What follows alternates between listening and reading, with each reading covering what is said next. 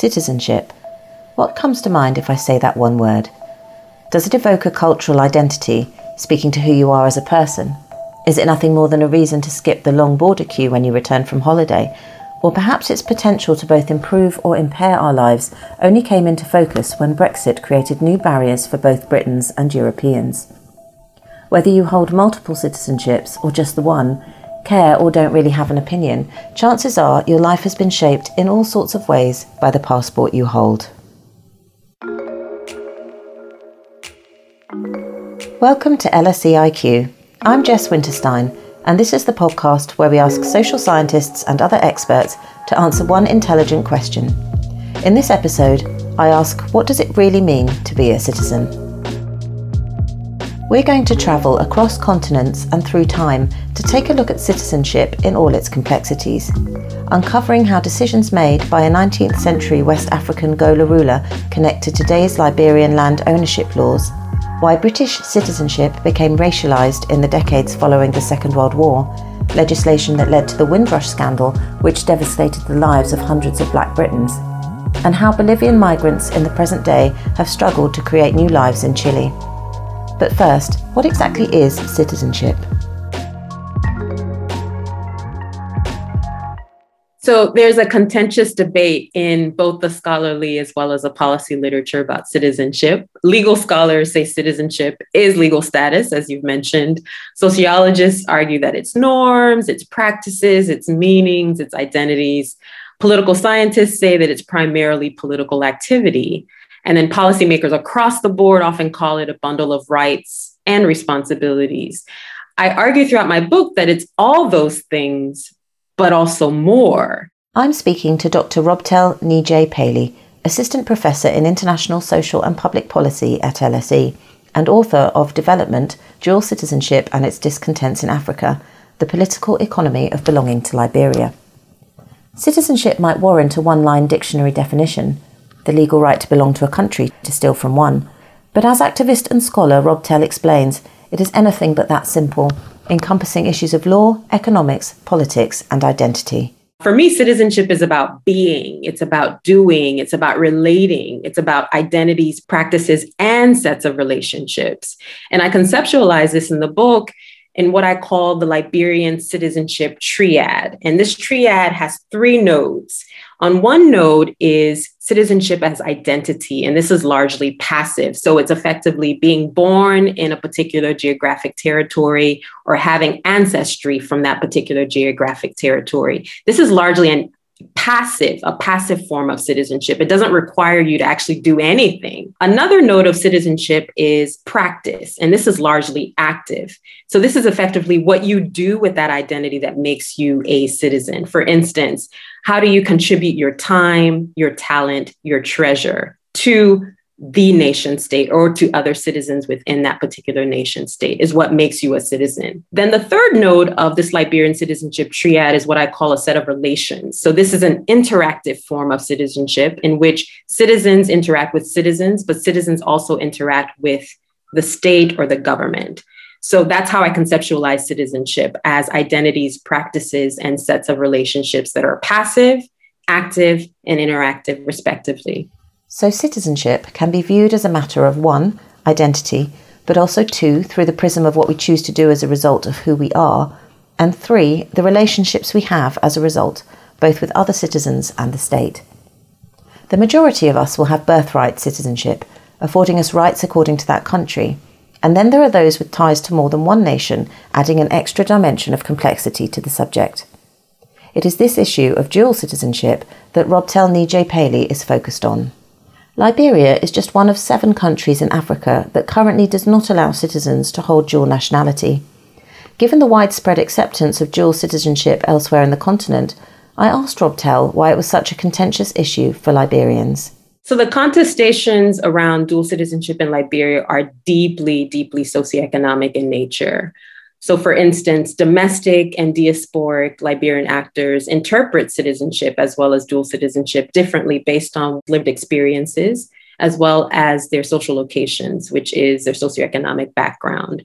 Now, some domestic Liberians have argued that dual citizenship is a zero sum game. that it will effectively infringe upon their already very limited access to political, economic, social rights, and that it will reproduce already very entrenched inequalities in the country. Diasporic Liberians, on the other hand, view dual citizenship as a form of strengthening their ties with the country and then also enabling development. So being a facilitator or a conduit of political, economic, social transformation in the country, such that they become political, economic, as well as social actors. So there is a tension between those who fear they have something to lose and those who would only seem to benefit from the ability to hold dual citizenship. To understand more, Robtel interviewed Liberians living in the capital cities of Liberia, Sierra Leone, Ghana, the United States, and United Kingdom. What did they tell her about how Liberians at home and abroad view dual citizenship? Now, some Liberians living abroad have expressed a desire for their children born abroad to have the connection to Liberia, and they view dual citizenship or the enactment of dual citizenship as a conduit for that. They've also expressed um, the desire to own land. Owning land is an entitlement of citizenship in Liberia. And if you're not a citizen, you cannot own land. They've expressed a desire to participate in the political process, to be able to vote for elected officials, as well as being able to hold elected official. But on the other hand, what's interesting is that other Liberians living abroad have also said that their children born abroad should not be automatically entitled to citizenship just by virtue of that ancestry. They've also argued that participating in the political process of a country requires that you actually live there, that you have residence there. So you can see this sort of contention amongst even Liberians abroad that they have very heterogeneous perspectives about what the entitlements, what the rights, what the obligations, what the privileges and protections should be for those who live abroad. You interviewed over 200 Liberians in five cities across the world. Um, and I just wanted to ask about those, what those kind of conversations with individuals revealed um, about how they approached the issue.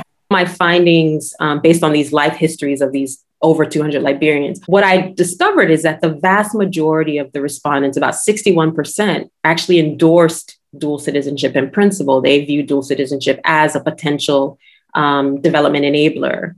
15% of my respondent pool supported dual citizenship with reservation. So they argue that there's an important need to insert safeguards such that people don't violate um, Liberian laws. They also talk about the fact that it's important to ensure that dual citizens, would be dual citizens, don't have the same political rights as those who are resident in the country. So, for instance, they argue that would-be dual citizens should not be entitled to run for pres- the presidency. They should not be entitled to be appointed the minister of defense, given the divided loyalties paradigm. About 4% of the respondent pool were actually quite ambivalent about dual citizenship. They didn't reject or support it outrightly. They were a bit more agnostic in their perspective, not on one polar end or the other. But what I found particularly interesting is that 18% of my respondents rejected dual citizenship outright, and they did so in such a staunch manner. The vast majority of those who rejected dual citizenship were those who were based in Monrovia, the capital of Liberia.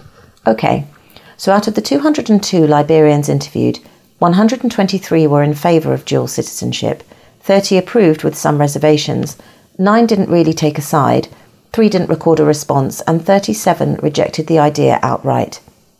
For an idea of why those 37 said no, let's hear a little about a former warlord and a US military pilot. In the book, I talk about something called the Taylor Corkrum Nexus. And this is a nexus that is emblematic of two diasporic transnational actors Charles Taylor, who was a warlord turned president of Liberia, um, lived in uh, the United States for a number of years, and returned to Liberia to actually work for the government of Liberia at the time in the, in the mid 1980s. He was accused of mismanaging about a million dollars um, from the state coffers. He fled back to the United States and was able to come back as a counter revolutionary and begin a protracted 14 year armed conflict that killed hundreds of thousands of people, displaced hundreds of thousands of people. And people will argue that that is emblematic of the Janus face of Liberian diasporas. On one hand, they help to fuel conflict, but they're also political activists who have tried to end or curb the um, continuation of the armed conflict. Another emblematic um, representation of that Taylor Corkrum nexus is Ellen Corkrum, who is or who who is um, a Liberian born US pilot who came back to the country to work on aviation reforms. And she too was accused of siphoning off hundreds of thousands of dollars from the Liberia Aviation um, Agency. She fled back to the United States. She had US citizenship, and the Liberian government has been trying to extradite her back to Liberia for a number of years and hasn't been able to because of the extradition treaty not being strong enough to return uh, Liberians who are accused of gross mismanagement of funds. Um, so there have been so many cases within the past, I would say, five or six years of Liberians who've returned to the country who've gotten their hands caught in the national coffers. They have not been prosecuted. Many of them have gone back to their country of settlement, um, and the government has not been able to ensure that they face the full weight of the law. With high profile incidences like this, we can see why those 37 Liberians rejected the idea of opening up citizenship further. There are such cases where diasporic Liberians have flouted the law for their own gain, and then there is another issue entirely. You may remember that Robtel Neajai Pailey said that only Liberian citizens are entitled to own land. In a chapter titled Give Me Your Land or I'll Shoot, she explores the first documented conflict over land and land ownership in Liberia. King Zoluduma ruled a region of land which now contains the Liberian capital city, Monrovia. What does his story tell us about this key issue? So there's an uncorroborated account in the colonial archives that King Zoluduma of Cape Mesurado, which is on the coast of pre settler Liberia in the 1800s, was held at gunpoint in December 1821 when he refused to cede indigenous land to agents of the American Colonization Society, what we term as the ACS. Um, now, the ACS comprised white pseudo abolitionists who were attempting to repatriate free and formerly enslaved Blacks back to West Africa during this period.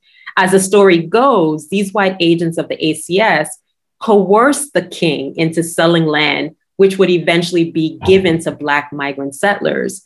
Now, some scholars, Liberian scholars particularly, have challenged whether the story is true. So, what I do in the book is I qualify the retelling of this story by saying that this was an alleged account between King Zoluduma and the ACS agents. What this alleged encounter re- reveals is that while Black settlers adopted a free market, almost individualistic approach to land, the indigenous populations that they encountered believed that they were actually the communal custodians of land.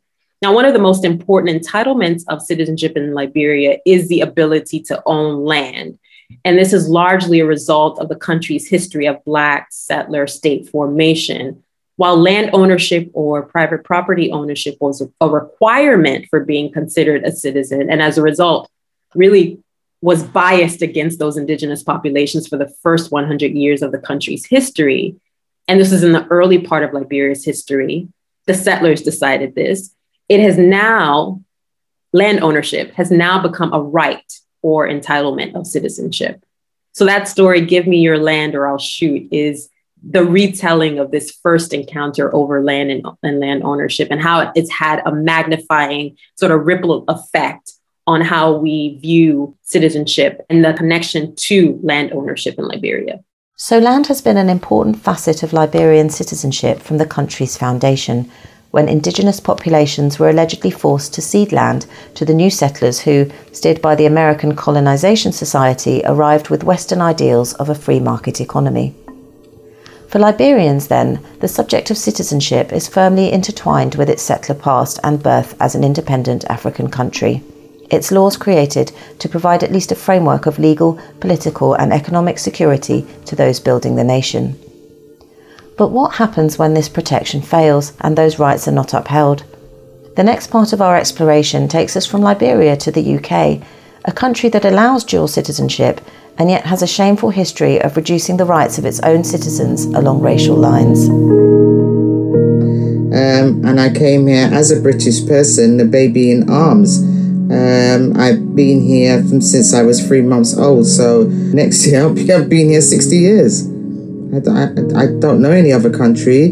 At some point, it became that I became an illegal, well, deemed illegal in my status in this country. I, be, I became deemed illegal and suffered a lot of stress, dehumanization, and humiliation to my being, my sense of purpose. I was stripped of all the dignity as a human being.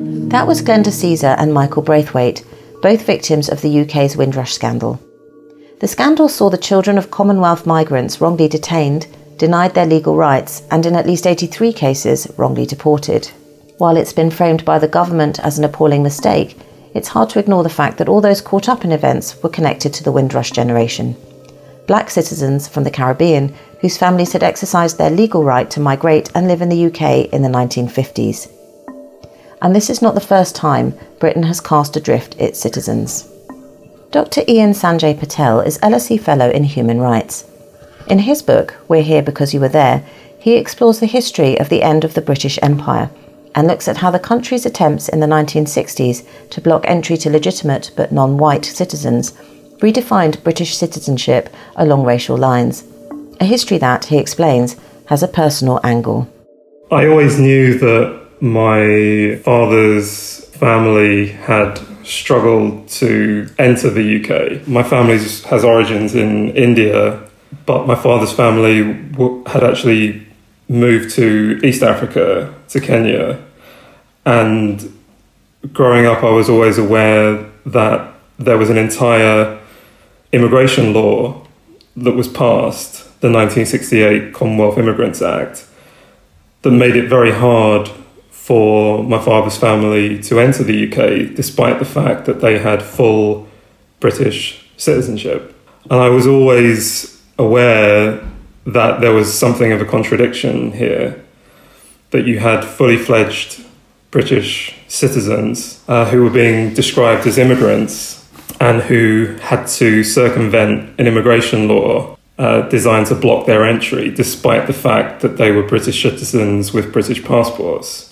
And so I always knew that there was more to this story, and that actually I always wanted to read a full account of what happened here. And that was the initial motivation for writing the book. In his book, Ian reveals how Britain worked to maintain its influence overseas while guarding its borders through a series of nationality and immigration acts legislation that was to alter the relationship between citizen and country and create a two tiered citizenship system that favoured its white citizens and which paved the way for the Windrush scandal of today. This is not a short or easy saga to digest, but it starts with the 1948 British Nationality Act, brought in by Clement Attlee's government. The Labour Party's great victory shows that the country is ready for a new policy to face new world conditions. That it believes that Labour has the right policy and also has the men to carry it out. After the end of the Second World War, the British found themselves in a difficult position. Britain was still very much an empire and was keen to redefine British imperialism in the post-war world. However, they India had gained independence in 1947, and also the old imperial relationships with uh, the former white dominions, Canada, Australia, and New Zealand, chief among them, had also changed. Those countries had joined the United Nations as separate countries, as sovereign states, rather than within an imperial Commonwealth bloc and Britain was desperate to to consolidate imperial unity in the post-war world and retain a sense that Britain had other Englands overseas in the form of Canada, Australia, New Zealand, and it was also preoccupied with making a transition from empire to Commonwealth. The idea of the Commonwealth was still an imperial idea.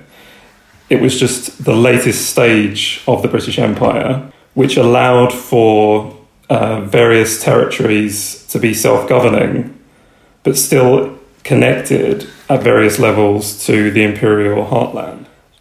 And so the 1948 British Nationality Act was a, a constitutional and imperial device designed to link the citizenship regimes of Canada, Australia, New Zealand, the former white dominions, to Britain, the imperial motherland, as it were, but also retain countries like India that were now independent within the Commonwealth idea. So the British passed the 1948 British Nationality Act as a constitutional consecration of the new imperial Commonwealth in the post war world. But what they didn't realise was that the specific provisions of the 1948 Act would have enormous ramifications for post war migration.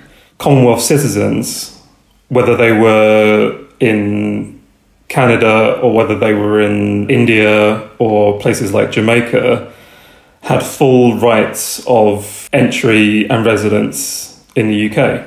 So, when faced with the end of its empire, Britain decided to maintain imperial unity through its subjects in the colonies, legally connecting them to the country with all the protections of those born in the motherland.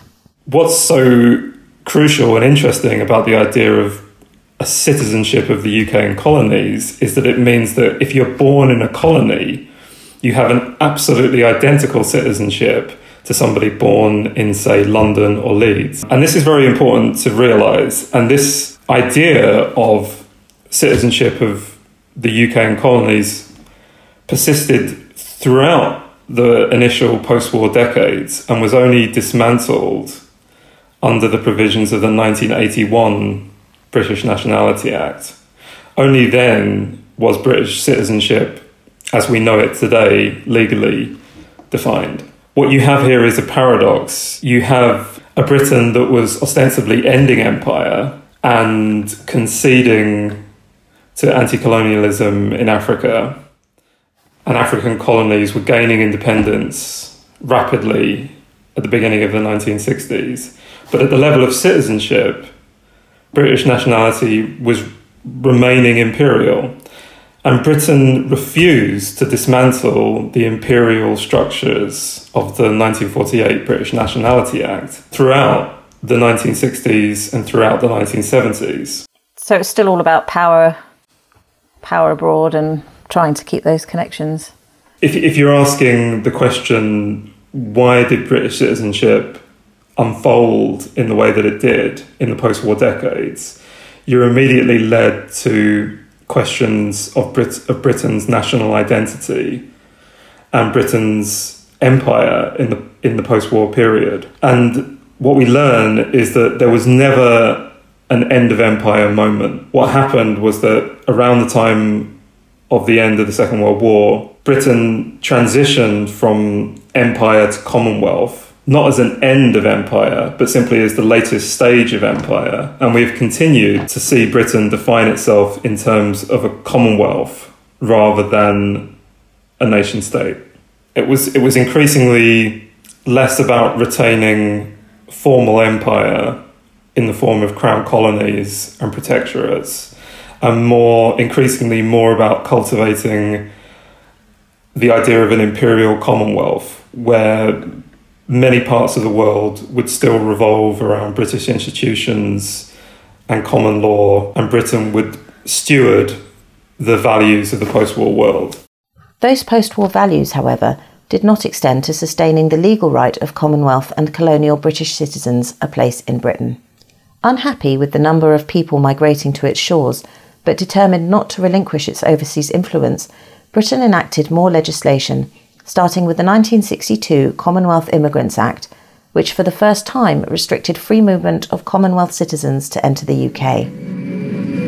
London Airport, the 1st of July 1962. An historic day for the Commonwealth as the first of its citizens arrive who do not automatically have free entry into the United Kingdom. An act variously described as shabby, tragic, or distasteful but necessary comes into force and Commonwealth citizens queue with aliens. When Clement Attlee's government passed the 1948 Act, they had no idea of the waves of post war migration from the colonies and from the Commonwealth that this would lead to. And as the 1950s wore on, more and more migrants from the Caribbean entered Britain, particularly from Jamaica. And these were citizens of the UK and colonies under the 1948 Act, and so therefore were British citizens moving from one area of the Commonwealth to another. And the, towards the end of the 1950s, you also had South Asians coming from the Commonwealth states of India and Pakistan who were also exercising their legal right to migrate and were Commonwealth citizens with full rights of entry and residence in the UK. What Britain decides to do, instead of dismantling imperial citizenship in the 1960s, instead it decides to pass key pieces of immigration policy. And what these ostensibly immigration acts do is that they actually affect the rights of Commonwealth citizens and British citizens. In other words, people who are, who are not outsiders necessarily, who are not immigrants per se, but are actually within British nationality. And these immigration policies prevented their rights of entry and residence to the UK. So the automatic right of Commonwealth citizens to enter the UK ends in 1962. And then in 1968, the British go one step further and pass an act that blocks full British citizens from entering the UK from East Africa. Although the 1962 Act already placed stringent restrictions on Commonwealth citizens from entering Britain, with its 1968 Commonwealth Immigrants Act, the country barred the future right of entry aside from anyone not born there or with at least one parent or grandparent who had been born there. Why did the government feel its earlier restrictions weren't enough? Well, the 1962 Act was di- directly aimed at African Caribbean people migrating from the Caribbean, from places like Jamaica, Trinidad, and Barbados. The reason that Britain felt that it needed to pass a new Commonwealth Immigrants Act in 1968 was the prospect of thousands of South Asians in East Africa who were living in the post colonial states of Kenya and Uganda, but who didn't carry the citizenship of those countries for a number of complex reasons. So rather than allowing these people their legal right to exercise their British citizenship, the UK decided to pass a new immigration law blocking their entry. And what they did in that act is essentially racialize British citizenship in quite a stark way and created two tiers of British citizenship depending on ancestral connection to the territories of the, of the British Isles. So if you had an immediate ancestor who was born in the British Isles, then you would be allowed to enter the UK if you were a British citizen resident abroad. But if you didn't have such an ancestral connection to the territories of the British Isles, if your ancestral connection was to India, for example, then you wouldn't be able to exercise the fundamental rights of your British citizenship, and you were made stateless, in fact, if not in law. What happened to all these stateless people? Did they just have to stay where they were? The effect of the 1968 Commonwealth Immigrants Act was to make the South Asians resident East, in East Africa with British citizenship stateless, although they continue to be described as British citizens in law. In reality, they were unable to access the irreducible minimum of what constitutes a nationality, the ability to move and live and work in the country that you belong to. The South Asians in East Africa who were British citizens, who were now uh, unable to exercise their right to migrate to the UK because of the 1968 Commonwealth Immigrants Act, were, in ter- were now in a terribly vulnerable position. They found themselves unable to move to the UK, which was their legal homeland. They were facing majoritarian policies in East Africa, which meant that it was uh, incredibly hard for various legal and political reasons to gain citizenship of Kenya or Uganda. They had an ancestral connection to India, but didn't have Indian citizenship. because dual citizenship was not allowed. And they were also unable to access their, their legal homeland of Britain. And they were also being accused of various degrees of betrayal on all sides from East African governments, from India, and from Britain. Having created a community of legal British citizens through its Commonwealth, Britain then worked to keep these non white citizens, many of whom were living in countries undergoing their own political shifts and facing persecution, outside of its borders. Let's circle back to that first definition of citizenship for a minute the legal right to belong to a country. Now, through no fault of their own, the South Asians in Africa suddenly and very legally did not belong. What does such wholesale rejection do to people who until then had always been considered British? The South Asians in East Africa, they were kind of on the fault line between old and new worlds. So you have this bizarre situation where they're saying, we're British, and, Brit- and Britain saying, no, you're not British you belong to India, and India saying, no, you don't belong to India, you belong to Britain or to the countries you're resident in, East Africa, and the East African countries saying, no, you're British, you're, you're Indian. You know, so it's this sort of tripartite rejection. In researching his book, Ian Sanjay Patel drew heavily on archival material declassified around the year 2000. I asked him what citizenship meant to him and if his view had changed as a result of his findings. I think for me, the the the idea of citizenship remains quite a romantic one. Uh, I can't help thinking that it's associated with the political theories of antiquity, even an Aristotelian idea of the relationship between a person and the polis. And clearly, the, the notion of citizenship brings up in our imagination a rich a rich array of rights and also duties. Citizenship is clearly both a legal reality and also a social and political reality. At their most fulsome, theorists of citizenship imagine that when we exercise our citizenship, we embody the social and political unity of the political community. But in reality, this is often a very embattled relationship. And in particular, paying attention to legal citizenship, we learn many of the struggles that people face depending on all sorts of provisions in accessing their citizenship rights. Citizenship is a relationship between two parties, but as Ian's research has shown, it's one with a huge power imbalance.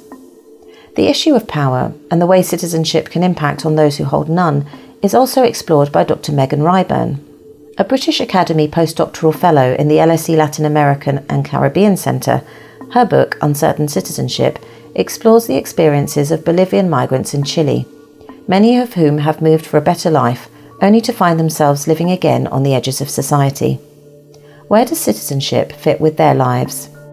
I think that citizenship is one of the most important mechanisms for indicating our belonging in a society at its sort of most basic level. But migration and citizenship together is also something very contradictory, right? It tells us a lot about the exclusions and inclusions, who we consider to be a part of our society, who we consider to be outside of our society. So I suppose that I, I find it a very revealing concept, and I'm particularly interested in thinking about what citizenship means for people in the everyday. So, the contradictions inherent between having formal citizenship status or not, and then the substantive rights that we can actually gain access to things like healthcare, like education, like decent work, um, social support, those kind of things. So, I'm interested in what it means as a status and a piece of paper, but also what it means for people in the everyday. When I started this project, it wasn't necessarily going to be about citizenship. It was about kind of civil society more broadly and migrants in civil society. And then I just found that citizenship just seemed to be at the core of so much that I was talking about once I started to think about citizenship beyond being just a piece of paper. And I suppose what it really revealed to me is just how much race and gender and class impact on our experiences of citizenship. Since the early 1990s, Chile has seen a huge boom in migration. from around 115,000 to over 1.25 million today. For a country with a population of a little under 20 million, that's a massive increase of nearly 1,000%, making the issue of migration a hot topic and adding to the pressures faced by those trying to find their footing in a new land. What issues are migrants over there experiencing? If I think about the people who I have worked with in the course of my research, they face multiple exclusions from health services, from education, from all of these kind of things. Um, they might be working under very exploitative labour conditions. Um, not have access to some of some of what we might consider as kind of the most basic cons- conditions for inclusion in a society, say living in very poor conditions, um, and then and this is this is caused by and exacerbated by racism, xenophobia, which also intersects with gender and class very strongly. In her book, Megan writes of a Bolivian couple who migrate to Chile, having been unable to afford to make a life for themselves and their child in Bolivia. Their story is a stark illustration of the fact that for many, citizenship is a set of rights that sound good on paper but mean little in reality. What can we make of the fact that for so many, citizenship doesn't appear to bring with it much benefit? That's kind of at the heart of, of the issues I, I think about. And I think about it in terms of migration and citizenship, but it's not just limited to migration. We can think of people, you know, people's experiences as citizens of the country on paper, they're born as such, and but yet they have very restricted to access to the rights that we would expect to go with citizenship. And that's powerfully contingent on social identities around gender, race, class, and so on and so forth.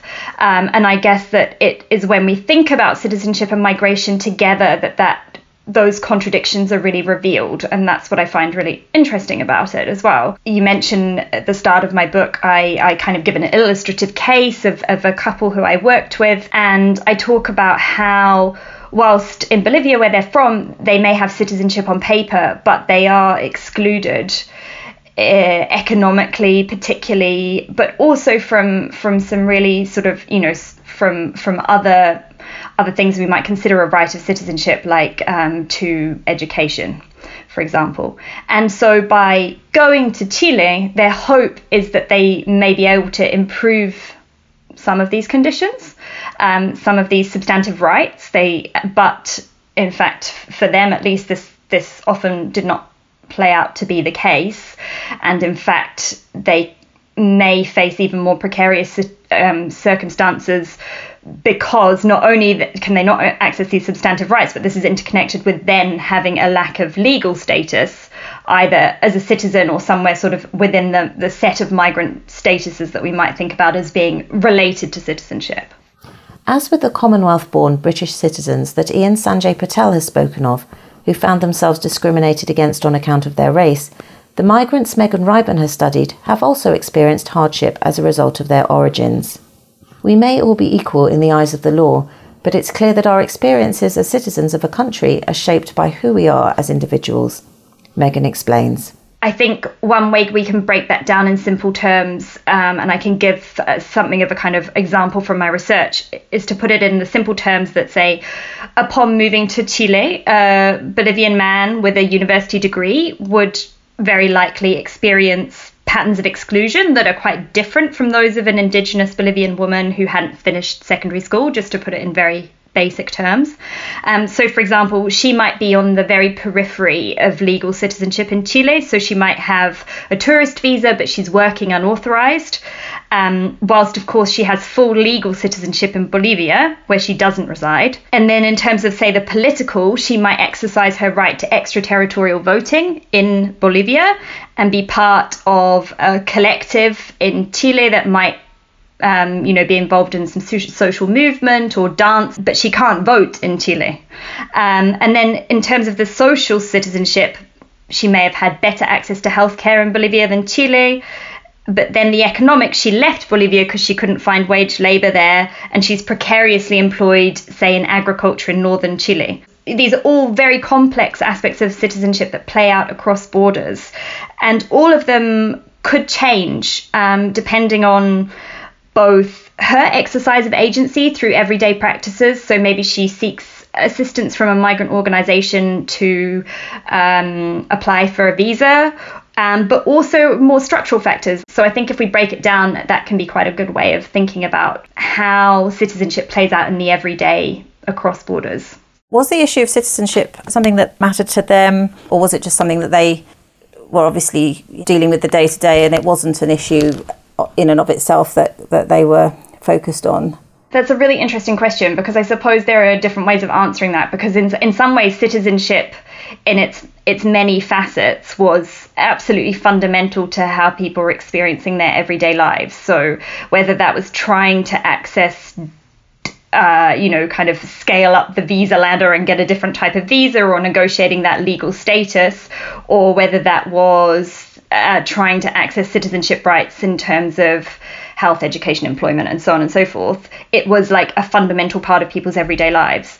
But then if we think about citizenship purely as that piece of paper which says I am a citizen of X country or I have a passport of this country, then the ways that people related to that were um, very different and often had a, quite an emotional component to them. So even in the cases of migrants who'd been in Chile for a really long time and who may have been able to get um, legal full citizenship, it was interesting their thoughts around it. Some felt that it was something they wanted because it was pragmatic, it was useful. Um, they'd lived there for a long time, they may have started to identify with Chile. Others actually really didn't want it because they felt that they had been treated in sort of racist and xenophobic ways in Chile and that for them they didn't want to have that nationality and so they preferred to stay as permanent residents. In the few cases where it would have been possible to get legal Chilean citizenship, it was a very emotionally charged issue in different ways. Some some people just saw it as a pragmatic thing and it was useful and that was it, and others saw it as very emotionally charged. Um, and they were only prepared or interested in having Chilean as well as Bolivian citizenship because it was possible to have dual citizenship. Had they had to give up their Bolivian citizenship, they wouldn't have wanted the Chilean one. So I think it's yeah, and it, it's it's a very emotional issue. Um, yeah, definitely.